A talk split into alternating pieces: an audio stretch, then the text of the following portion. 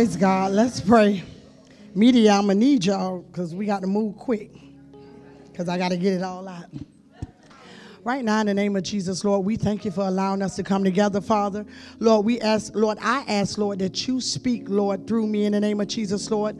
None of me and all of you in the name of Jesus, Lord. Right now, Lord, let, let what you have to say, Lord, come through me, Lord. Let it be smooth in the name of Jesus, Lord. And let them be able to hear it and see it just the way that you showed it to me, Father. As these things in your name, Lord. Amen. Well, I know I was going to be first. Uh, Jesus. Well, I, I want to talk about God being on the job. Um, and when we say that God is on the job, we're not just talking about, um, oh, any old body on the job. It's, it's nobody that we have to watch over and have to make sure they're doing their work. Or as soon as you walk away, they on break and they sleep or they in their car, they on their phone. When we talk about God being on the job, He's on the job. Um, I, I, when I got saved, really, really saved, I decided that I wanted to make him CEO of my life, um, of, of this job that I call my life. Um, there's two things. There's, there's CEO, either he could be CEO of your life, which is Chief Executive Officer, or he could be CXO, which is Chief Experience Officer. Either way, he, he should be in charge. Um, and when you when we talk about a CEO, when some when when we're talking about an executive, we're talking about somebody responsible for purchasing, hiring, firing, training, quality control, and day-to-day supervisory duties. He's in charge of everything. And there are some traits that I'm going to get to the word in a minute, but I want to give some traits that a CEO, a, a, an executive should have. Um, they should have the ability to learn from the past. They should have strong communication skills. They should be able to build relationships. They must be understanding and have listening skills. They must be will, they must have willingness to take calculated risk be able to read people and adapt to necessary management, management styles. They must have realistic optimism. Now I started not to put that, but what that mean that means is be confident in their skill. Not arrogant, but confident. And so when when I gave God the job over my life, to be CEO over my life, he he there's a resume. This is his resume on the things that that he does, that he has done. So, you know, because when you say CEO, you're not talking about, oh, oh, any, anybody. They have to have the skill. They have to have, you know, some experience. You can't give your mama that job. You know what I mean? I'm just gonna give you a job, mama. No, you can't have that job, mama, because you got to be. Re- it's a responsibility. This this is over the whole company called my life, so I can't give you that job. Um, First media, let's go to, um, we, we running down God's resume. I'm only going to do seven and I'm going to try to go quickly. So um, it's going to be New King James Version unless I tell you something different. Okay, first we're going to go to Job, the 26th chapter, verses 7 through 14. And this is the, the first thing on God's resume for me is he's powerful and mighty. Elohim.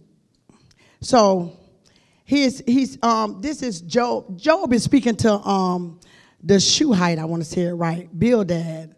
Uh, and Bildad had no win and said a little something to Job, like he he know a little a little something about God. I know a little something about God, you know this and that. And he he he really asking he asking Job, um, how can man be righteous? So Job, now he didn't necessarily say this, but I'm gonna tell you what I got from him. Job was telling him all the ways man can be righteous because we serve a God that makes man righteous. So this is how he can be righteous because this is who we serve, a powerful and mighty God. And it says, he stretches out the north over empty space. He hangs the earth on nothing. He binds up the water in his thick clouds, yet the clouds are not broken under it. He covers the face of his throne and spreads his cloud over it. He drew a circular horizon, horizon uh, horizon, excuse me, horizon on the face of the waters at the boundary of light and darkness. The pillars of heaven tremble and are astonished at his rebuke. He stirs up the sea with his power, and by his understanding, he breaks up the storm. By his spirit, he adorned the heavens. His hand pierced the fleeing serpent. Indeed, these are the mere edges of his ways. And how small a whisper we hear of him, but the thunder of his power, who can understand? So I said, All right, God. I'm reading his resume. I said, All right, Lord. I, mm, okay. I need power and might. Okay. Then we go on. Let's go to Exodus 3, chapter 3, verses 11 through 15. And this is Yahweh. This is, I'm just going by the names that he's been called. But great I am is what it means. And it's, it's a God of authority. So I need somebody over my life with power and might, and they have to have authority. I can't have them letting anybody come and go and all. You, it, he has to have authority. So here it is. This is um, Moses asked, and this I see things a little different. Moses asked God earlier before this, "Who am I?" God ain't even reply because he was asking the wrong question. The question is, who am I? God was like, who am I? Okay, yeah, you, I got you. I'm gonna use you, but I'm gonna tell you who I am. So I'm sending you. So if I'm sending you, you good. You, you, you, you, everything is great. So he said, but Moses said to God, who am I that I should go to Pharaoh and that I should bring the children of Israel out of Egypt? So he said, I will certainly be with you. This is God. And this shall be a sign to you that I have sent you. When you have brought the people out of Egypt, you shall serve God on this mountain. Then Moses said to God, Indeed, when I come to the children of Israel and say to them, The God of your fathers has sent me to you, and they say to me, What is his name? What shall I say to them? And God said to Moses, I am who I am. And he said, Thus you shall say to the children of Israel, I am has sent me to you. Moreover, God said to Moses, Thus you shall say to the children of Israel, The Lord God of your fathers, the God of Abraham, the God of Isaac, and the God of Jacob has sent me to you. This is my name forever, and this is my memorial to all generations. All right, Lord, I need I need powerful. I, I need you to be powerful and mighty, and I need you to be have authority. And so far, so good. So it says, um, and then when you think about authority too, I thought about it because I, I, went a little bit farther. I got a little stuck for a minute. God is the only that can change your name and you be the definition of what he changed it to. What kind of God? The, we, he give you a name and, and you wasn't it before, and then all of a sudden you it what he. That's the kind of God we serve. You have to change everything. Everything, everything has to change. Good God. Now, now I need, now I'm a girl, so I need, I need Abba too. I need a father, you know. I need somebody who listens, who who's can you know, he's the CEO of mine. I need to be able to tell him, Lord, this is what happened. What do you think? What what should I do? And so, with that being said, let's go to Galatians 4, verses 4. I mean, excuse me, chapter 4, verses 1 through 7. Do we have it in the easy to read version?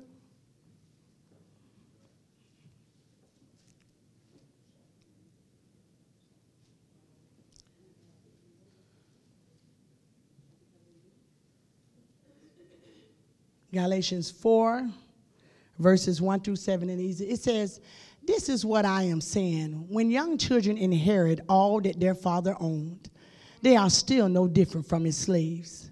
It doesn't matter that they own everything. While they are children, they must obey those who are chosen to care for them. But when they reach the age of the age the father set, they are free. It is, it is the same for us. We were once like children, slaves to the useless rules of this world. But when the right time came, God sent his son who was born from a woman and lived under the law. God did this so that he could buy the freedom of those who were under the law. God's purpose was to make us his children. Since you are now God's children, he has sent the spirit of, of his son into your hearts. The spirit cries out, Abba, Father. So now I got somebody to, to, to talk to. I got, I got a father. So he is, he's powerful and mighty. Some call him Elohim. He's great, I am, with authority, Yahweh. He's Abba, our Father, love and kindness. He, he's all of that.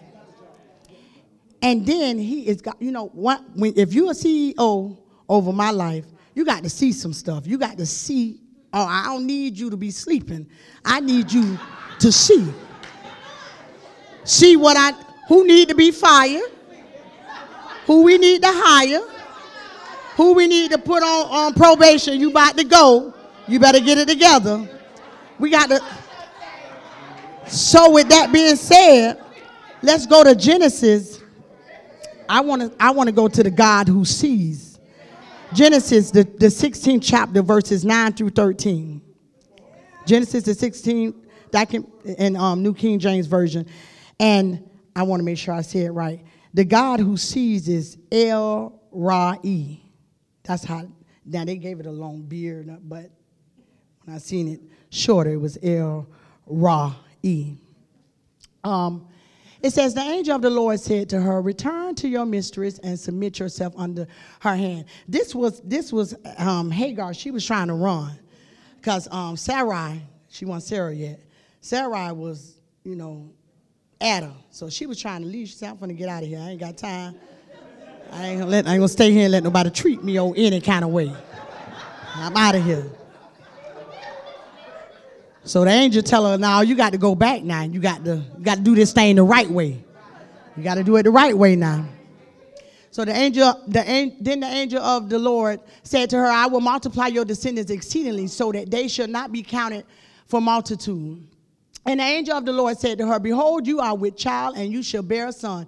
You shall call his name Ishmael, because the Lord has heard your affliction. He shall be a wild man. His hand shall be against every man. And every, see, God ain't leave us. He ain't just. I'm gonna give you something. I'm gonna tell you what is. Um, give your heads up now. Now I'm gonna give you some, but uh, he gonna be against everybody that everybody that run up on him is gonna be a problem. So he said, and he shall dwell in the presence of all his brethren. He shall then she called the name of the Lord who spoke to her. You are the God who sees. For she said, Have I also here seen him who sees me? But this, this was the thing where Hagar, Hagar, am I saying it right? Hagar. She wasn't even like the main attraction. I don't know how else to say it. You get what I mean? She wasn't even the main attraction, but still God seen her. See, you don't, you don't want to you don't want to get caught up with, well, I don't sing on the praise team, well, I don't usher, well, I don't. He still sees you. But the, the other part of that is she's seeing him. So make sure you're seeing him also. This is how we see him with his resume. But anyways, so now we got the God that's power, that's powerful, mighty. He's the great I am he, with authority. He's our Father. He is the God who sees, and He is. He is all sufficient. El Shaddai. More than enough. Good God. Okay, let me, let me quicken it up. Okay, New King James Version. We're to stay there for a minute, then we're to switch to the um, Passion. But right now, Second Corinthians, the 12th chapter, verses 7 through 10.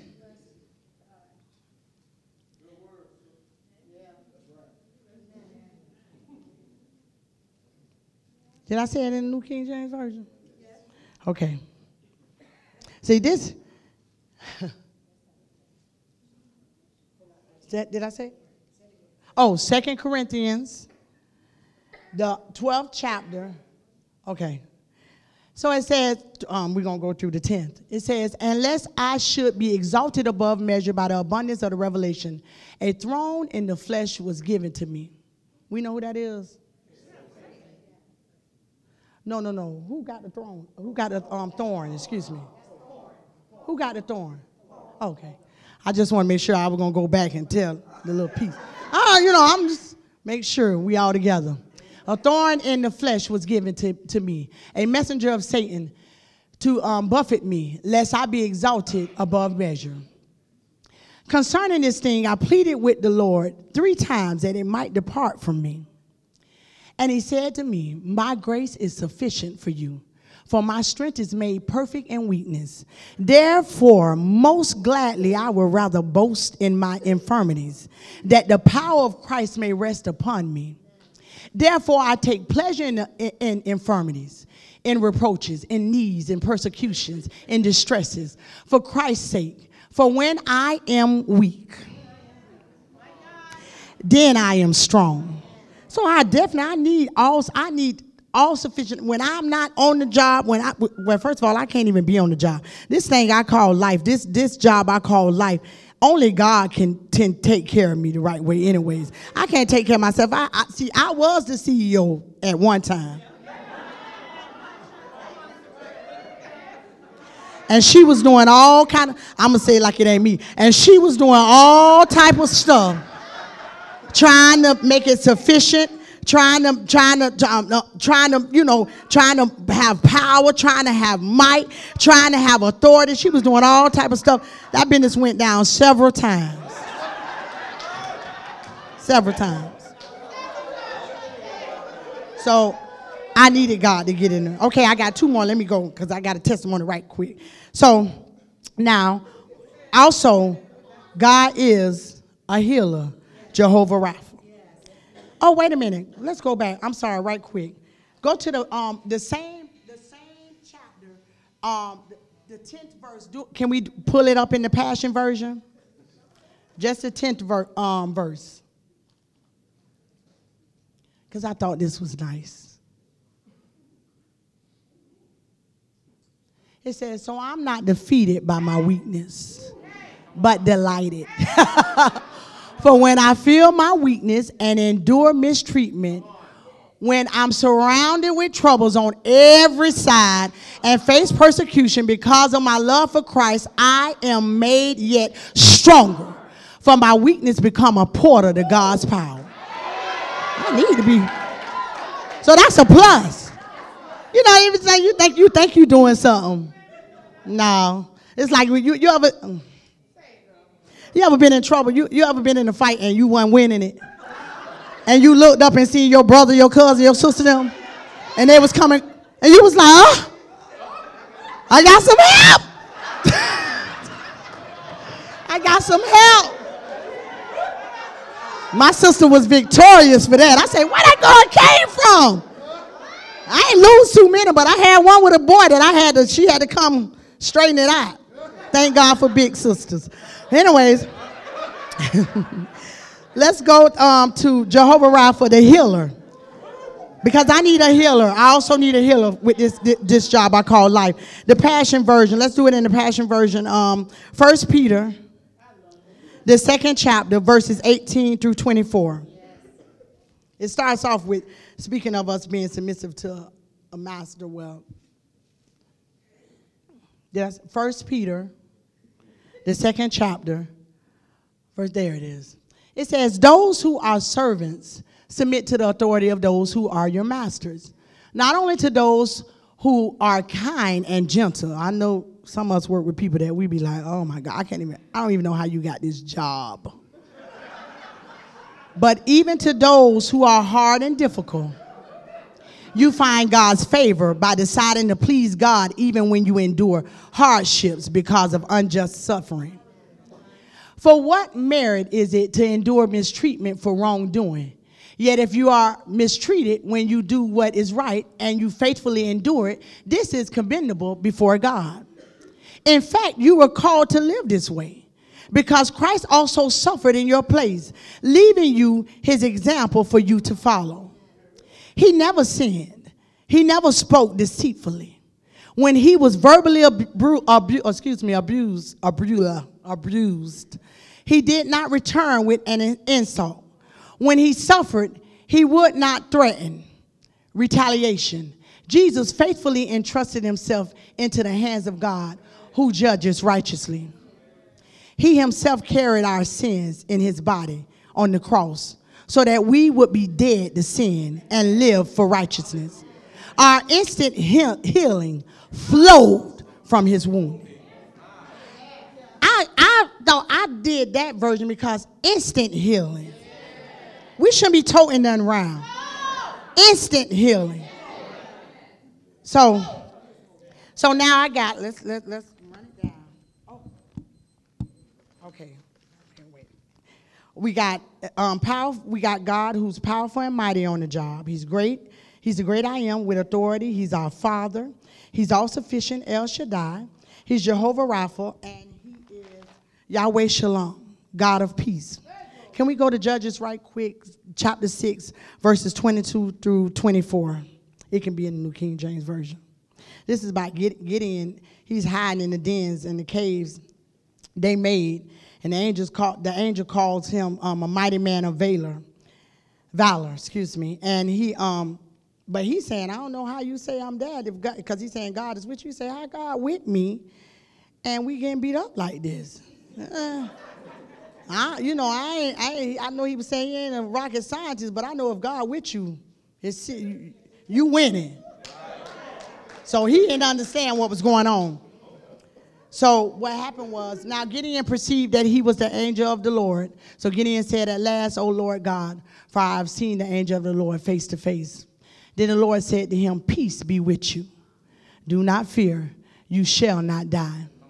So Gideon built an altar there to the Lord and called it the Lord is peace. To this day, it is still an Ophrah of the Abiezrites. Rights. Abiez. So he is the God of peace too.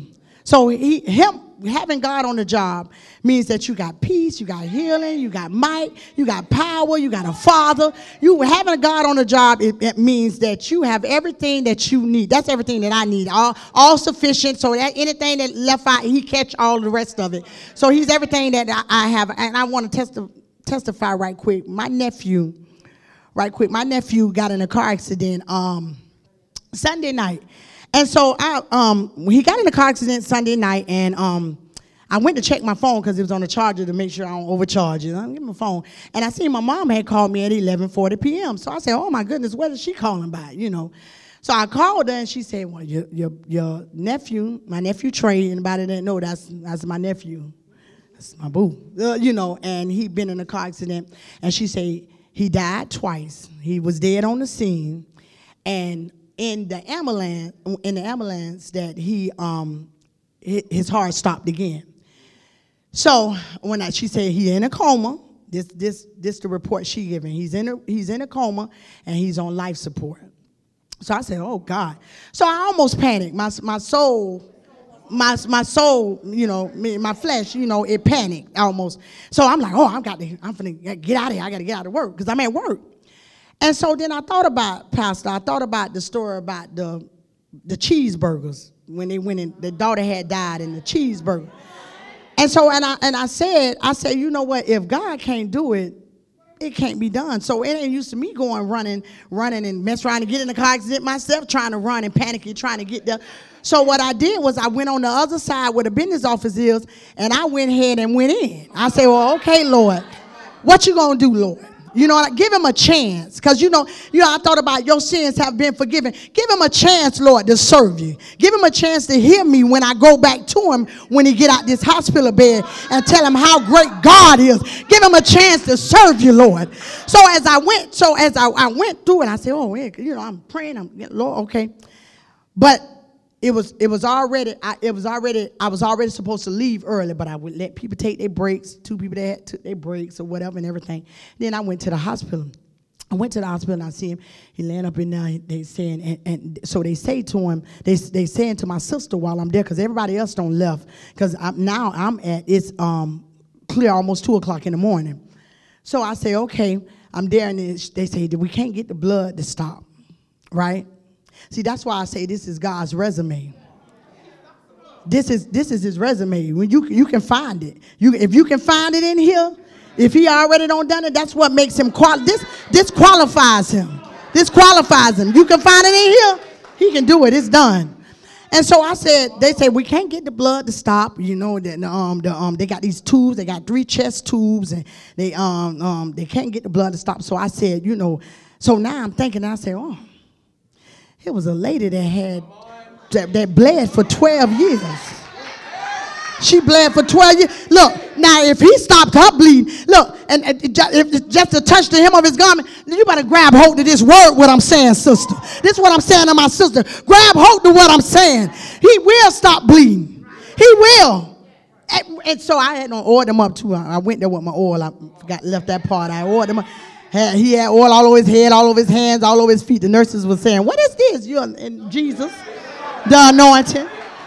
The anointing. So so I had to order them up, and so now, so now she's saying the blood, you know. So I said, so they went upstairs. They took him upstairs. Now he in ICU or whatever. We stayed, me and the kids, um, we stayed or whatever. And so now, but I already don't prayed, and I already, I, I'm, I don't calm down. I already know. I, he's it, it, look. You could he could have been gone at the accident. So Lord, you ain't brought you you you don't did that. You don't raise from the dead. You don't. I don't see all. So Lord, do what you do. You on the job. Because remember now, he's on the job. Even when I can't see. He's the executive. I couldn't see. I didn't know my nephew was in no accident, but I make him I make him rule over my life. He's chief executive over my life, and that my nephew is a part of my life. You know, so so therefore, while I'm at work, he's still on the job. He ain't he ain't you. I can trust him. I ain't got to look over him uh, and watch him. He got it. So now they take him upstairs or whatever. And so now, you know, it, my sister say, oh, yeah. I say, girl, I don't want to. Mm, I say, speak life. Because I got to talk with authority now. Speak life. So now he upstairs. And so now they, they, um, they say, oh, yeah, he in the coma, he in the coma. Okay, no, come on up out of there, nephew. I'm talking to him. You already ordered up the anointing on you. You can't, you don't stay in comas with the anointing. You know what I mean? So come on, let's go.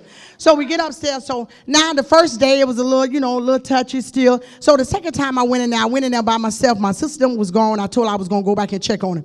So the nurse was, was a little agitated with other people that was coming. Um, the alternative lifestyle, those people was coming and all that. And, and, and she was agitated. She said, I don't want him in here, you know, this and that. They, they agitating him or whatever, this and that. So she said, You want me to wake him up? What you mean, do I want you to wake him up? Oh, he can wake up. She took her hand and rubbed him. First, first she took her hand and, and, and rubbed him on his chest. She said, I, stopped the, the medicine that sedating him. She stopped the medicine. She shook him, shook him on his chest. She said, You want me to wake? She, he woke up. So he woke up looking like, she said, Wiggle your toes, Curtis. He wiggled his toes. She said, Stick your tongue out. He stuck out his tongue. Listen, listen, listen. So, so she said, "You afraid?" I'm gonna tell y'all something. This lady was was was speaking tw- the 23rd Psalm. She said, "You afraid? You don't have to be afraid. You ain't alone. You ain't alone." Said, "You have no idea. He's definitely not alone. He's definitely not alone." So, in other words, he ain't in no coma. And so now they saying, "Oh, his lungs in bad shape." and, and different. But this is, listen, this is God's resume. Has He ever, He says He breathes His breath in our lungs. So it's okay that he's not breathing or, or, what they say on his own. And today that changed. She said he can breathe on his own. She said the, the lungs are still damaged, so we're trying to keep the pressure off of them. But when, when if they, if it comes loose, he can breathe on his own, and he's coming out of there. And y'all gonna see him in here because I'm believing God for a complete miracle. Everything they ever called God, everything, every name he ever been, he's gonna be it in his life. Every name he ever been. That's what the, every name, every name he's ever been. He's gonna be it in his life. Every, peace, the, uh, the mighty, powerful all sufficient. Everything he ever been, he's to be in, in his life. That's why I stay going up there. I want to make sure that that's my words that he hear, that he hear this word. That you know you got to give God your life, boy. You got to, because he's you you died twice. I know you don't think them, them paramedics woke you up. I know you don't think that. No, because I'm still praying. Even though you don't see him, I'm still praying about how, how God good, how saved and sanctified you're going to be, how Holy Ghost filled you're going to be. I'm still praying that. Regardless of where you are or what you're doing, I'm still praying. They got to turn around. Everything turns around. Everything turns around. So I think I. That's what he said. He says, I breathe my lungs. Acts 17, my breath in your lungs. So it's okay the whatever they saying, talking about a trach and stroke. Them all lies. I told my sister, stop telling people that foolishness. That's foolishness. Stop telling people that. Speak life. And once we make God the CEO over our lives, or the CXO, either way, whenever we make him run it, let him run it, that's when everything else it, it works out. You stop being stressed out and worried about stuff and all that. I smile because I'm, it, I'm happy. praise God. Come on, give God a praise for that word, that testimony. Come on, Deacon. Continue giving God a praise as we receive Deacon Robert Lemon as he comes to minister to us right now. Hallelujah. Man, praise God. Praise God. Man, that's that's big. Yeah, that's big. Yeah, that's worth the wait. Man, that's like awesome. Man, amen, amen. Well, I'm not gonna be before you long, man. I'm like, goodness. I mean, she want a part two, she can come on. I mean, that's, that's awesome. That's awesome. That's awesome. Well, I'm gonna turn it a little not really turn it, but uh, man, that's good. Um, I'm gonna talk about the man and woman of God of this house. I'm gonna talk as a big brother if you if you don't mind. All right, all right. Um, I want to read start from um, John two. I'm reading from the King James version. I got you, Kirk. Thank you, man. That's... John two. Yeah, got you. And uh, and it reads. And the third day there was a marriage in Cana of Galilee. And the mother of Jesus was there. And both Jesus was called and his disciples to the marriage. And when they wanted wine, the mother said to Jesus, said unto him, We have no wine. Jesus said unto her, Woman, what have I to do with you? My hour has not come yet. His mother said unto the servant, Whatsoever he says unto you, do it do it. Whatsoever they say unto you, do it. Mary knew exactly what Jesus can do.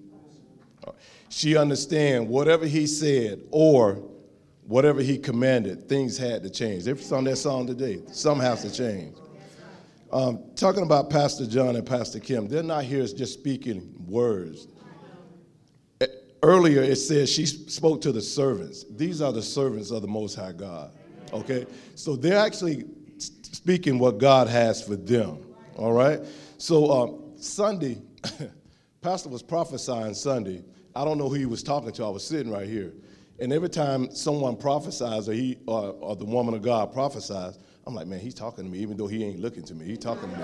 That, that's for me. So I'm intensely listening. I'm like, man, you know, I'm trying to get every word that they're talking about.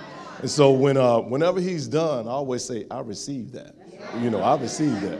Even though he wasn't specifically talking to me, you know, God could have spoke to for him to say it to him, but there could have been four or five other people that was, uh, you know, there. So I'm like, man, I received that, you know. so, uh, and I'm always, always saying, you know, Pastor says it from, all, from time to time, you know, get all you can and can all you get. You know, I may not need it later now, but I may use that later. So I'm gonna can that for later. All right.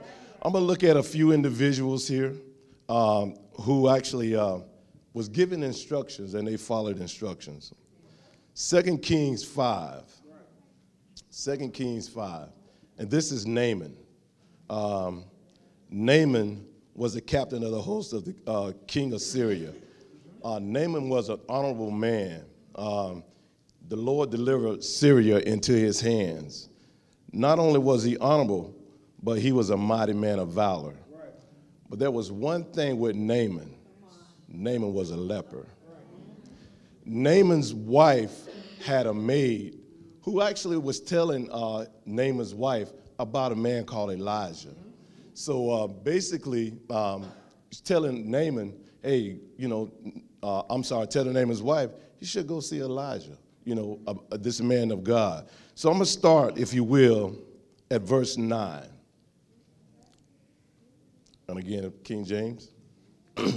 so Naaman came to the uh, Naaman came with his horses and with his chariots, and stood at the door of the house of Elijah. And Elijah sent message unto him. I'm thinking about Shantae. She didn't even go, she sent a word. Elijah sent message to him, saying, Go wash in the Jordan seven times, and thy flesh shall come again, and thou shalt be cleansed. But Naaman was wroth, and went away and said, Behold, I thought surely he'll come out to me and stand and call the name of the Lord his God, and, and strike his hand over this place and recover the leper. Are not, help me out, Abana and Pharpar, rivers of Damascus, better than the waters in Israel? May I not wash in them and be cleansed? So he turned away in a rage. And his servant came near and spoke to him. And again, his servant. His servant came near and spoke to him and said, My father, if the prophet had, uh, had bid thee to do something great, wouldst thou not have done it? How much rather then that he said, Wash and be cleansed? Then he went down and dipped himself seven times in the Jordan, according to the saying of the man of God. His flesh came like uh, his flesh came again, like unto the flesh of a child, and he was cleansed. And again, Naaman was so upset. That was something Naaman didn't want to hear. Naaman wasn't even thinking about, you know, dipping in the river. He was waiting for, you know, somebody to do the, you know, wave their hand to say something to him. He actually wanted to see the man of God. But Naaman, it didn't turn out like Naaman thought. Okay? Uh, sometimes that sounds like us, does it? You know, you ask God, hey, God, you know, I, I want a word. Give me a word, you know. Uh, I want to bless somebody today, you know. And then the Lord said, hey, put you in a position where you can hear a conversation going on about finances. And then it's higher than your, really, your thought. Now, oh, Lord, I'm really thinking about that one, you know, so, um, you know, give me something else, you know. You know, so uh, you actually, it actually wasn't the plan Naaman had in mind. So, uh, and again, what uh, you really do is actually curse your own blessing. This is an opportunity for you to be blessed, and you'd bypass that. Um, the man and woman of God comes to us all the time and say, hey, you know, I know Pastor does it. Come on, you got to get this. You're not getting this. You're not getting this. Come on, I want you to get this. And uh, Pastor Kim, you know, come on, come on, don't fool me now. Don't fool me now. You know, you know that she can look at the faces and know that you're not getting this word. Okay? So, you know, like Naaman, you know, sometimes, you know, we kind of worry about, hey, who's looking at me? You know, what would people say or think about me? You know, or, you know, Pastor say, hey, I need you to jump up and down, you know, five times. You know, you only do it two times, you know. You know, so you, you, again, you're disobedient, you know. And you say, oh, that's totally beneath me. I'm not going to do that. Oh, I'm way past that, you know. And then, you know, I've heard it don't take all that. You know, we don't need to take all that. So sometimes that sounds like us today, okay? Um, don't, you know, talking about tithing, sowing in time, I don't need to talk about that, right? I don't need to talk about tithing, right? Okay, so I'll go ahead and talk about it. Will you please, um, King James, Malachi 3 and 10? Man, I thought we had this down. Malachi 3 and 10, King James versions. And it reads, Bring ye tithes into the storehouse, that there may be meat in my house. Prove me now herewith, said Pastor John and Pastor Kim. Does that say that? The Lord of hosts. These are servants of the Most High God. They're telling you what the Lord of hosts says. Says the Lord of hosts. If I would not open the windows of heaven and pour you out such a blessing that, w- that there would not be room enough to receive. These are God's messengers, all right? They're reminding us what it's going to take to keep the devourer off of us, all right? Exodus 4 and 10. Um, I'm going to go there. Um, Shantae, Pastor, they was all over this. Um, Exodus 4. Talk about Moses, God giving Moses instruction. Um, easy to read, if you can get that for me. Oh man, I was rolling when I read it in the easy to read. Because this, sounds just like a lot of us when we're, um, you know, God is talking to us. We have that. Easy to read. Uh, God has already talked to Moses about, hey, I need you to deliver my children out of Israel, out, out of hands of Pharaoh. Uh, um, so lead them out, you know, um, this, this is what I need you to do. Then Moses said to the Lord, But Lord, I'm telling you, I'm not a good speaker. I've never been able to speak well, and that hasn't changed since you started talking to me. I mean, like, like, man, Moses is really trying to get out of this. Man, he says, and I'm still not good at speaking. You know I speak slow and don't even use the best words. Then the Lord said to him, Who made the, um, the person's mouth? Who can? It didn't say he did it. Who can make someone deaf or who's uh, or not able to speak? Who can make a person blind? Who can make a person able to see? I am the one. I am the Lord. So go. I will be with you and speak. I will give you the words to say. And again, but Moses said, My Lord, I beg you, send someone else, not me. Then the Lord became angry with Moses and said, All right, I'll give you someone. Now you notice Moses didn't, I mean, the Lord didn't send someone else. He sent Moses a helper, Aaron. See, the, the thing God has for you, it's not gonna change. You know, whatever God has for you is, is, is for you. Okay? So uh, he says, uh, I'll send you a helper. Aaron, the Levite, your brother, isn't he? And then, you know, it's a question for Moses.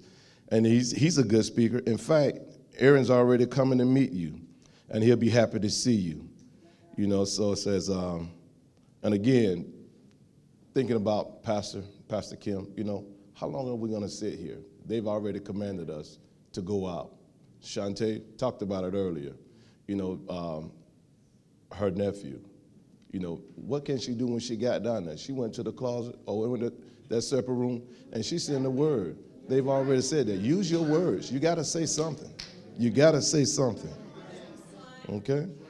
Um, Pastor, when I was reading this, Pastor sent me a text Sunday, and I already told him I was going to do some work at a place, you know, that we have. And um, I saw it. It was almost 30 minutes before I replied. but I didn't see it until 30 minutes, you know. So I walked down, I'm like, God, and I got mad with myself. I'm like, man. And then I was reading this. I hope Pastor didn't think I was procrastinating, saying, man, do I want to do it or don't, you know? So um, I'm telling Pastor, Pastor Kim, don't ask me, tell me. I would prefer you to say, hey, next Wednesday you speaking. I got it. Okay? You know, just send me that text. Okay. Um, if you will, please turn with me to, um, I'm going to Joshua. And again, talked about Joshua uh, inheriting the land, taking the um, children over. Um, verse 6. Joshua 6, verse 6. Now, Moses, uh, Joshua had already got instructions from God on what he needed to do. Okay? So in verse 6, it says, Now Joshua was straight, I mean, Jericho, I'm sorry, was straightly shut up and the, uh, of the children of Israel. None went out and none came in. And the Lord said unto Joshua, See, I have given into the land of Jericho and the king thereof and the mighty man of valor. And ye shall compass the city all ye men of war, and go around about the city once. Thou shalt do this six days, and the seventh day shall you bear the ark of the um, shall we bear the ark. Seven uh, trumpets of the ram's horn, and seven days shall compass the city seven times, and the priest shall blow the trumpets. In verse 10, you know, it goes down, I'm gonna skip down a little bit, but in verse 10, you know, God had already given commands to, um, to Joshua for the children. In verse 10, you know, uh, you know, our pastor give you that nugget, you know, where it says, uh, hey, don't buy this house. Hey, don't do anything until after 90 days. Well, Joshua went around and told everybody in the camp, don't say a word, don't speak about nothing, don't make no kind of noises, don't do any of that. Because what Joshua didn't want anyone to do to get out there and destroy what the Lord has. Verse 20, I'm gonna drop down to verse 20. When it said, The people shouted when the priest blew the trumpet, and it came to pass when the people heard the sound of the trumpet, and the people shouted with a great shout, and the walls fell down flat. So the people went up to the city, and every man straight for out, uh, every man straight before him, and they took the city. And again, you know, the Lord told Joshua ahead of time, the city is going to be yours, but you must follow the instructions that I'm giving you. Going back to John um, 2, verse 5, what Jesus said, I mean, Mary said to the servants, Whatsoever he says unto you, do it in closing, Nike has a, a saying that they do. After every commercial, you see it. Um, my word to you, when a man or woman of God tells you something, asks you something, you know, to do something, there shouldn't be any questions. Just do it. Amen. Amen.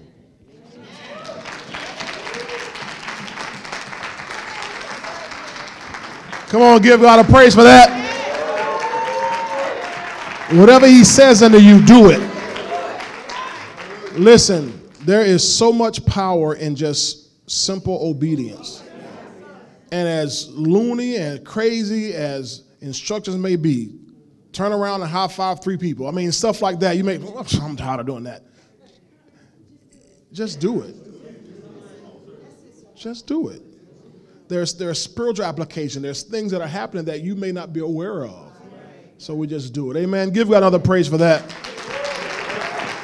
Y'all have room for more? All right. We're going we gonna, I'm going to squeeze in two more. Elise Deloach is going to come. And then to close us out, Mr. Christopher McClendon, all right? So come on, receive Minister Elise as she comes. Give her a big hand. I'll give big God bless you. Hallelujah. Oh, praise the Lord. Hallelujah. Glory to God. I'm excited, y'all. Y'all been smiling lately. Praise God. Amen. No, I'm serious, y'all. y'all. Okay, praise God. Just checking, you know, in the 90 day window and stuff. Praise God. Things been happening. I was like, my goodness. How y'all doing? Y'all doing good? Okay. I love the Holy Spirit, right? I love the Holy Ghost. I love our pastors. Thank you guys so much for, uh, for this opportunity. I've been, you know, I've been texting them every now and then. I'm like, you know, I love you. Like, I just, something happened in my life, and I remember something they said. I'm like, I love you. Like, I, Pastor Kim, I love you, Mom. Girl, like, things that happen. But anyway, amen, I love y'all. So I was, I was in these 90 days, the Lord had been showing me some things in scripture because in these 90 days, I am believing for financial prosperity. I'm believing for that, but I'm also believing for a stronger anointing and for all these things because I want God to use me in certain ways in that area right? And I was just, I was admonished when the Lord was telling me when He preached um, lifestyle evangelism, I was with the babies, praise God. So the first one I was with the children, so I went back and I was hearing it and I'm listening to this message and I just began to cry. Because when I came back over to see Dad, I always come back over and speak. I always come back. And I was like, hey, Pat. He was like, he was like, that word. I was like, listen, I heard a piece of that. I'm going to get the rest of that, but I heard a piece of that. And that's it right now. And he was like, listen, that's, that's for you. And I said, okay, I received that. So as I'm listening to this word, I begin to cry. And I'm like, I'm crying at a word like ain't nothing wrong, you know, like that. But this word really, sometimes you hear those words that really just, oh, like it, it does that. And for me, lifestyle evangelism is very important because God told me, He said, Your biggest testimony is not the one that everyone knows. It's not the one where you used to live on life homeless. It's not none of that stuff. He said, Your biggest testimony is that you're poor and now you're rich. And I was like, Oh, well, praise God. And he was explaining to me that the root of some of those behaviors comes from poverty and wardism. And so I was like, okay, he said, but the root, the greatest one is not that you were delivered from that. That's easy. But the fact that nobody in your family has ever been wealthy, nobody in your family has ever seen over a certain amount. I made more money than my mama for my almost my whole life of working. And she'll tell you that herself. And Pastor will remind me that she they're already impressed by you, but I want to go to another level. Amen. I want to go. I want to go somewhere else with, with the impression. My mom is very impressed. She always pumpkin. I'm so proud of you, and that's wonderful. But I, I, I want to go somewhere else with this. And I began to study, and the Lord began to show me some things. So go with me, and I in 20 minutes. Okay. Praise God.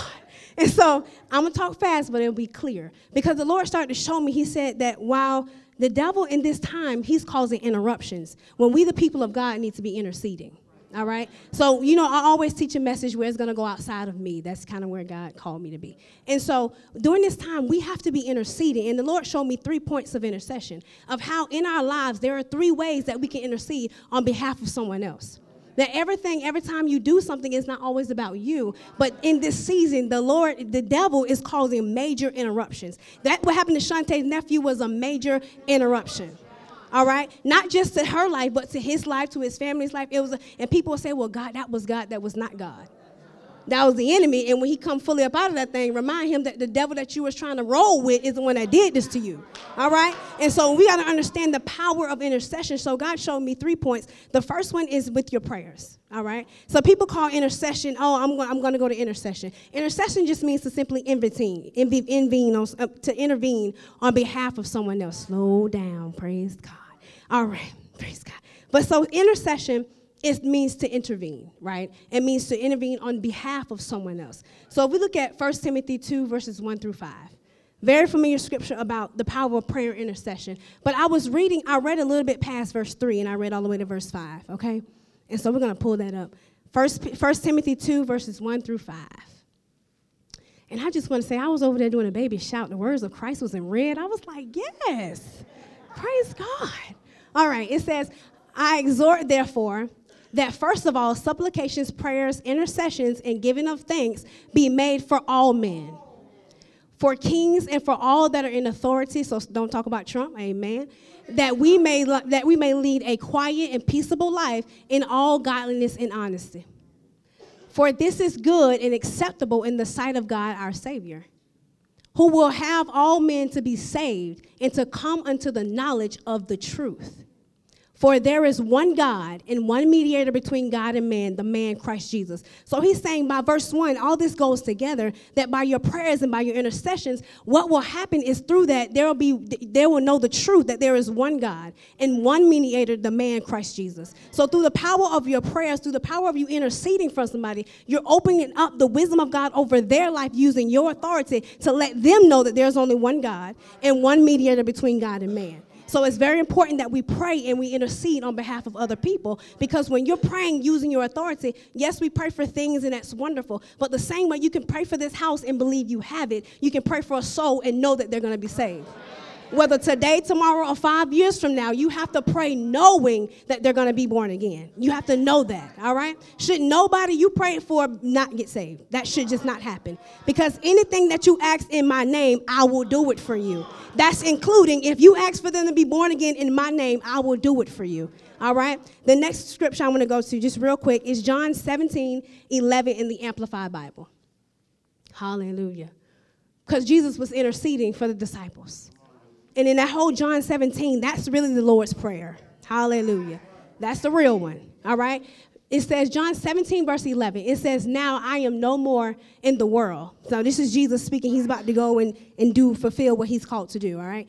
But now I am no more in the world, but these are still in the world, and I am coming to you. Holy Father, keep in your name, in the knowledge of yourself, those whom you have given me, that they may be one as we are one. So that is Jesus himself interceding on behalf of disciples, and if you keep going, on behalf of all believers, okay? So when you're praying, you're believing, you're asking God to keep this person, keep my sister Lamika, keep my brother, keep my keep all of them in your name, okay? So we want to be praying and want to be doing that. So the first one is you're praying for sinners to be saved. So when you're doing that, you're praying that they come to the knowledge and the wisdom of God. On this one, you're praying for your fellow brothers and sisters. We're praying for people already born again. Keep them All right? There may be some people who now they're trying to believe other things. Lord God, keep them.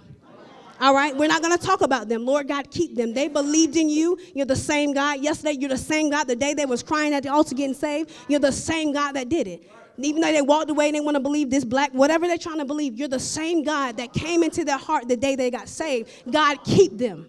All right, hallelujah. The next way we can intercede, y'all shouting about that?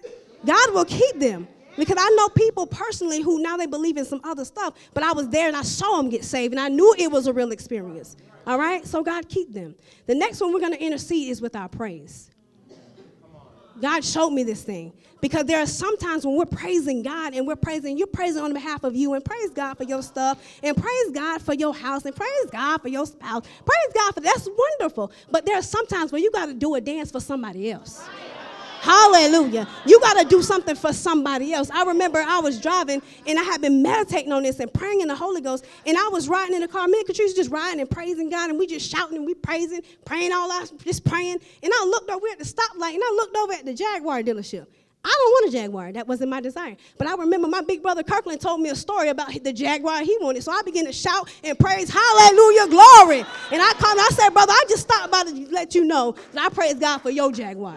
Hallelujah. All right? So we want to begin to praise God because while he might not have been praising in that moment for that, but there is somebody that's covering that moment for him. You don't know how it's going to happen. That scripture about some water, some plant, God gives the increase, that's referring to souls and all that good stuff. But I'm watering, I'm a plant while He already watered. I'm a water on your stuff, I'm a plant on your stuff, and I'm a praise, and I'm going to watch God give you the increase. Hallelujah.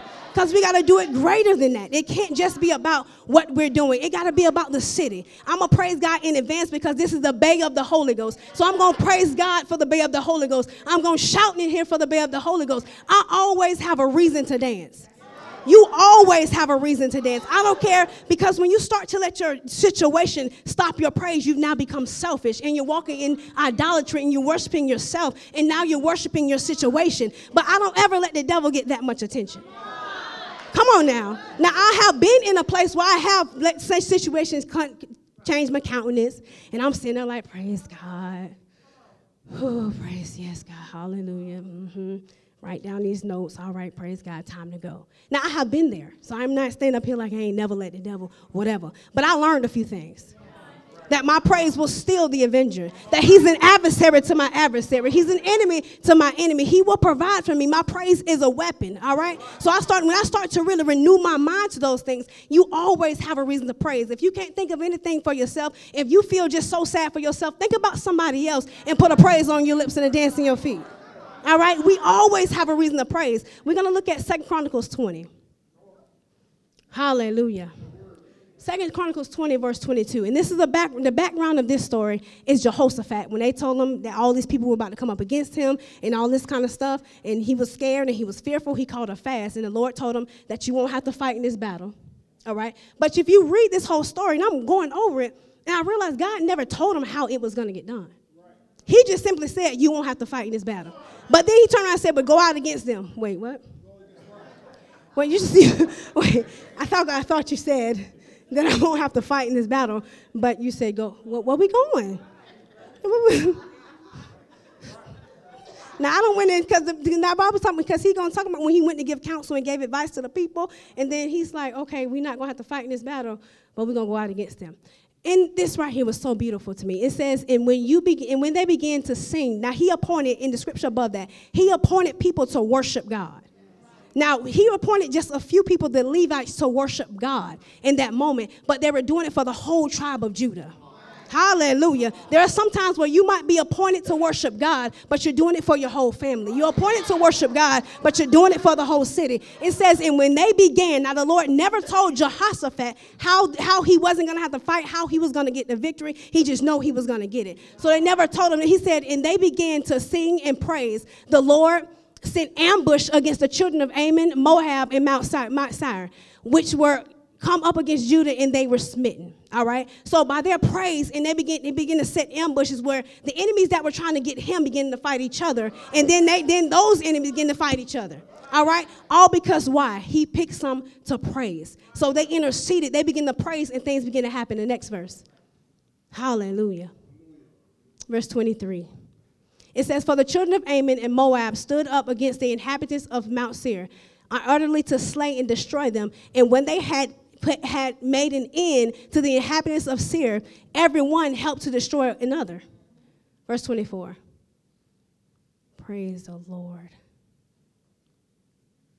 It says, and when Judah came toward and watched the t- watch tower, came toward the watchtower in the wilderness, they looked unto the multitude, and behold, there were dead bodies falling on the earth, and none escaped. So in this moment, he didn't have to fight in a battle, but because they interceded with their praise and they began to press in, something happened for them. That they did not did they say did Jehoshaphat praise? They didn't say Jehoshaphat praise. It said that he appointed some people to praise, and it happened for the whole tribe. So there are times when you when you'll stand up in here and praise, and something will happen for everybody on your job. I remember Paul and Silas when they prayed in the jail, that everybody got free. All right? So there are sometimes when we're praising, I pray for the praise team all the time. I pray for Latoya all the time. Because when they're going in and praising, there's something happening right over your life while they're praising. Y'all think about that. There's something while they're praising, while they I be while they're at choir rehearsal, I'm praying. When they're at choir rehearsal, there's something happening in the city when they're praising God. There's something happening in the government when we just set ourselves aside and begin to praise God. Come on, y'all. Praise. Now I'm going to look at a kind of different example, but God showed me something so powerful in this example, so I couldn't leave it out. But it's a little different, all right? It's, it's working for the enemy, but we're going to see the difference, okay? Go to Mark 6, verse 21. And we're going to talk about Sister Girl Herodias and all them kind of people. Praise God. Mark 6, verse 21. And I'm almost done. All right, so prayers, we got to be praying. We got to be praying and we're going to be praising. We should never have a moment where we don't feel like praising because there is some, I guarantee you, as I say all the time, there is somebody in your family who's not saved. Somebody. There is somebody on your job who isn't saved. And God created us to be outward focused people because he, we know that He's taking care of us in these 90 days. A personal testimony, I've gotten full, I, when I tell you I'm so confident in the love of God, that I, I'm good. I know I'm good. I'm rich. I know I'm rich. I'm fabulous and all that wonderful stuff. I got it, right? So now I spend a lot more of my time focusing on other people and doing all these other things because God has shown me that, girl, you straight. You good. I got you. Chill. But so now you're going to pray for somebody else because now you know I got you. There's somebody out there who doesn't know that I got them. There is somebody else who doesn't know that church people who don't know that I have them, that they don't have to do this, they don't have to do that. But I got you. So you so now I'm, you know, I just be praised. I just faith is fun. And I just I didn't really understand when y'all say that. I'm like, faith is fun. What are y'all talking about? Lord, she, now faith is fun. You don't know how it's gonna happen, you just know it's gonna happen. Praise God. All right. So March 26. Hallelujah. Mark 20, Mark 20, Mark 21, Mark 6, 21. And this is talking about Herodias and Herodes and her daughter. And this, so verse 21, it says, and when a, when a convenient day, can we put out a New King James? Praise God. Amen. So we're talking about interceding with our praise, okay? We got one more after this and I'll be done. Amen. Okay. It says, then an opportune day, we're going to give you a little back history after this, but it says, Then an opportune day came when Herod on his birthday gave a feast for his nobles and high officers and the chief men of Galilee. And Herodias' daughter herself came in and danced and pleased Herod and those who sat with him. And the king said to the girl, Ask me whatever you want, and I will give you, I will give it to you. And he also swore to her, Whatever you ask me, I will give you up to half my kingdom, okay? So we're talking about a girl who just went in and danced before the king, and the king, it opened up the king's heart to give her whatever he desired, whatever she desired. Now, I don't know about you, but if a king told me, Give me whatever you desire, I'm gonna take half that kingdom. But he, but there was somebody who she had done this for, somebody who sent her in to do this. So she went back to her mother and said, "Okay, we got him right where we want him. What do you want to ask him? What do you want me to ask for?" This I want to ask for the head of John the Baptist. So there are some times where your praise will help you and help somebody else prayer requests get through when they might have not have been had the ability to praise. They might have not had the seed to sow, whatever it was. Everybody got seed to sow, but they might not have had something to do. Right? Your your your praise and your intercession for them and your time spent praising for them will open up something for them. All right? Y'all excited about that? Your dance can open up somebody else's miracle. Your dance can open up somebody else's job. Your dance can open up somebody else's womb. I'm praising for Devin and Jasmine children every day. Your dance can do something else for somebody else. Your own worship, your own praise, your own confidence in God's ability to do it can do something else, all right? So he said, I want the head of John the Baptist. And so, of course, at that time, he made an oath in front of all his friends, so he had to deliver. But what was so awesome about it, if you go back up to verse 18, King Herod liked John because John was a righteous, noble man. And when you go over this part right here, John, this is what God showed me just on the, on the side when I was reading, going through these notes. He was showing that he liked them, and he said that he loved his teaching, although it would perplex him.